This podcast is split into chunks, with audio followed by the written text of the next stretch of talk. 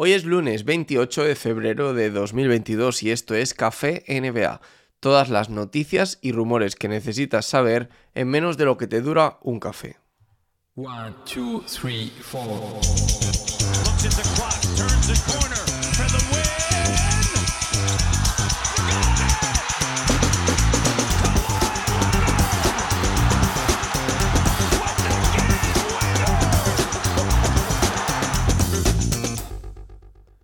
Hoy hemos sabido eh, a través de Bill Simmons en su podcast que los 76ers han estado persiguiendo el traspaso de Bradley Bill antes de conseguir el acuerdo por James Harden y que además Joel Embiid fue uno de los que más presionó para que el acuerdo se llevara llegara a buen puerto, ¿no?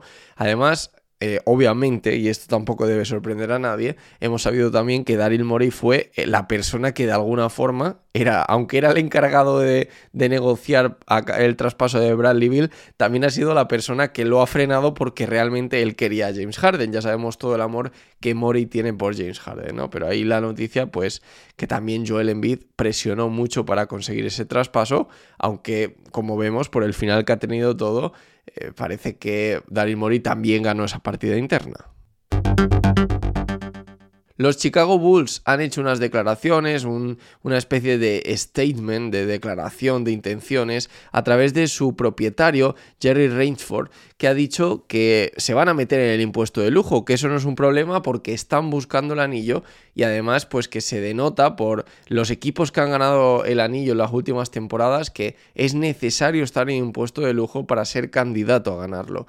De hecho, estas declaraciones la verdad que llegan en un momento donde se había puesto en duda en cierto momento que los Chicago Bulls estuvieran dispuestos a ello, sobre todo porque se estaba hablando de esa renovación a la que opta Zaz Lavine, 245 millones es un contratazo y la verdad es que de momento no lo ha firmado Zaz Lavine y había esos rumores de que tal vez los Chicago Bulls tuvieran dudas sobre ofrecer un gran contrato con todo lo que ya tenían comprometido. Pero bueno, pues parece por las intenciones de la franquicia no será y parece que no sé si estarán dispuestos o no a darle ese máximo, pero que no les importa meterse en el impuesto de lujo, así que lo normal sería que Zach Lavine continúe allí y que los Chicago Bulls sean candidatos al anillo durante las próximas temporadas, al igual que podríamos considerarles este año. ¿eh?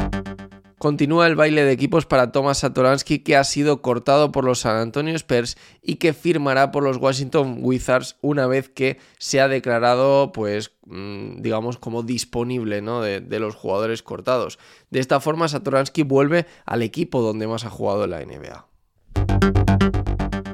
Marvin Bagley ha hecho unas declaraciones en las que ya parece que se empieza a sentir cómodo en Detroit o al menos lejos de Sacramento.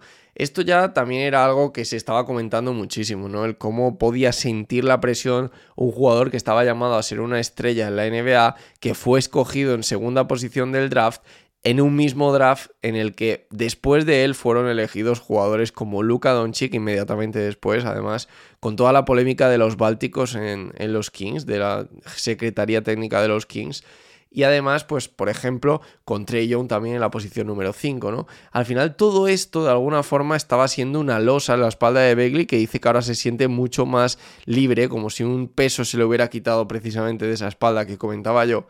Y también, pues bueno, ya le estamos viendo bastante integrado en los Detroit Pistons. Su rol está siendo muy similar, saliendo desde el banquillo, jugando también en torno a 22 minutos, ahí no ha cambiado mucho, aunque sí ha habido un ligero cambio en sus números ofensivos, subiendo de 9,3 puntos a 11,5, ya digo, jugando el mismo tiempo prácticamente, y además ha subido sus porcentajes de 46% a casi a un poquito más de 51, ¿no? 51,3%, que no está nada mal para un jugador que ya digo que necesita ir recuperando confianza con el paso del tiempo porque no le ha hecho nada bien la situación, el entorno que estaba viviendo en Sacramento.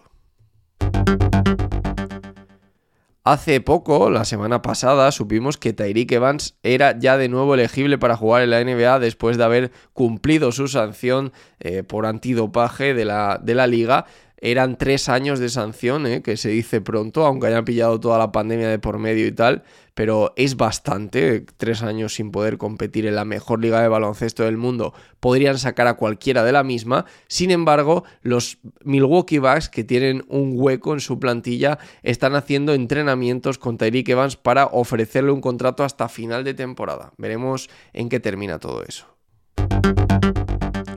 Si recordáis también en uno de los cafés de la semana pasada os conté que CJ McCollum todavía no había hablado con Zion Williamson y que eso era algo que realmente personalmente al menos a mí no me olía demasiado bien, ¿no? No es que eh, sea una situación como crítica, porque de hecho el, el, que no haya habido una conversación pues también indica que no ha habido nada malo entre ellos, pero sí es verdad que parecía preocupante ya que CJ McCollum parecía una apuesta importante por parte de los Pelicans para mejorar el nivel del equipo de forma inmediata y sin embargo Zion Williamson, que está llamado a ser la estrella, jugador franquicia del equipo, no había ni siquiera hablado con CJ.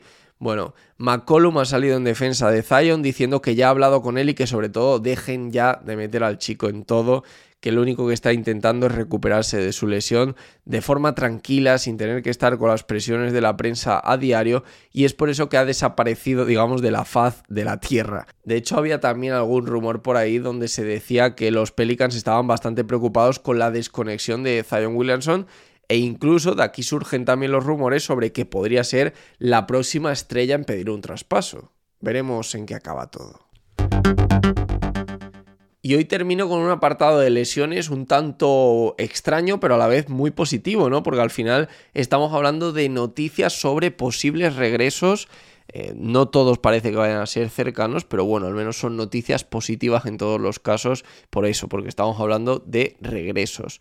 Draymond Green que no sabemos mucho de él, la verdad, solo que tiene una lesión de espalda que no pinta nada bien, está empezando ya a practicar, a entrenar con los Golden State Warriors, así que bueno, buena noticia, sin fecha de regreso todavía, pero al menos ya empezamos a ver luz en ese horizonte de Draymond Green que pintaba muy mal esa lesión de espalda.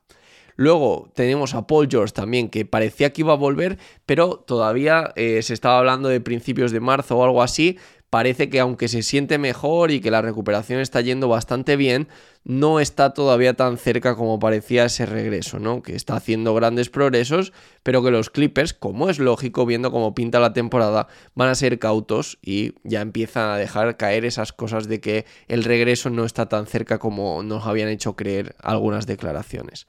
Markele Fulls, por ejemplo, también va a volver ya. Se espera que debute en la noche de hoy, en la noche del lunes.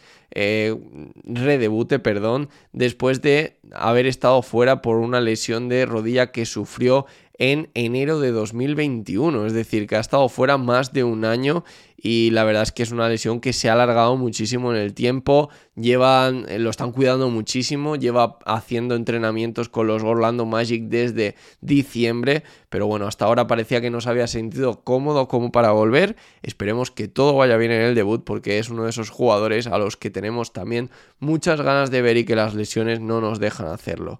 Otros dos jugadores que parecía que iban a volver bastante pronto eran Markiev Morris y Víctor Oladipo, sin embargo ninguno de los dos todavía parece que vayan a debutar esta semana. Seguiremos esperando, se espera que ambos estén en playoff y los Miami Heat quieren introducirlos a lo largo del mes de marzo para que vayan cogiendo ritmo.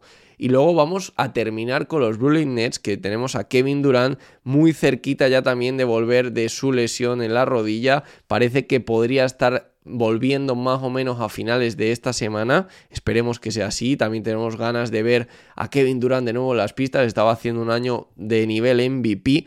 Y malas noticias con respecto al regreso de Ben Simmons, que parece que está teniendo ciertos problemas de espalda al volver a los entrenamientos, al volver a la rutina normal de un jugador de la NBA. Y bueno, de momento lo único que sabemos es eso, ¿no? Que tiene ciertas molestias en la espalda que parece que podrían retrasar un poquito más su vuelta, que en este caso sí que parecía ya ahí que, que iba a ser en cualquier momento también, ¿no? Eh, casi que parecía más una cuestión de respeto hacia esos problemas de salud mental que otra cosa, porque sí que parecía que estaba ya dispuesto a debutar esta semana.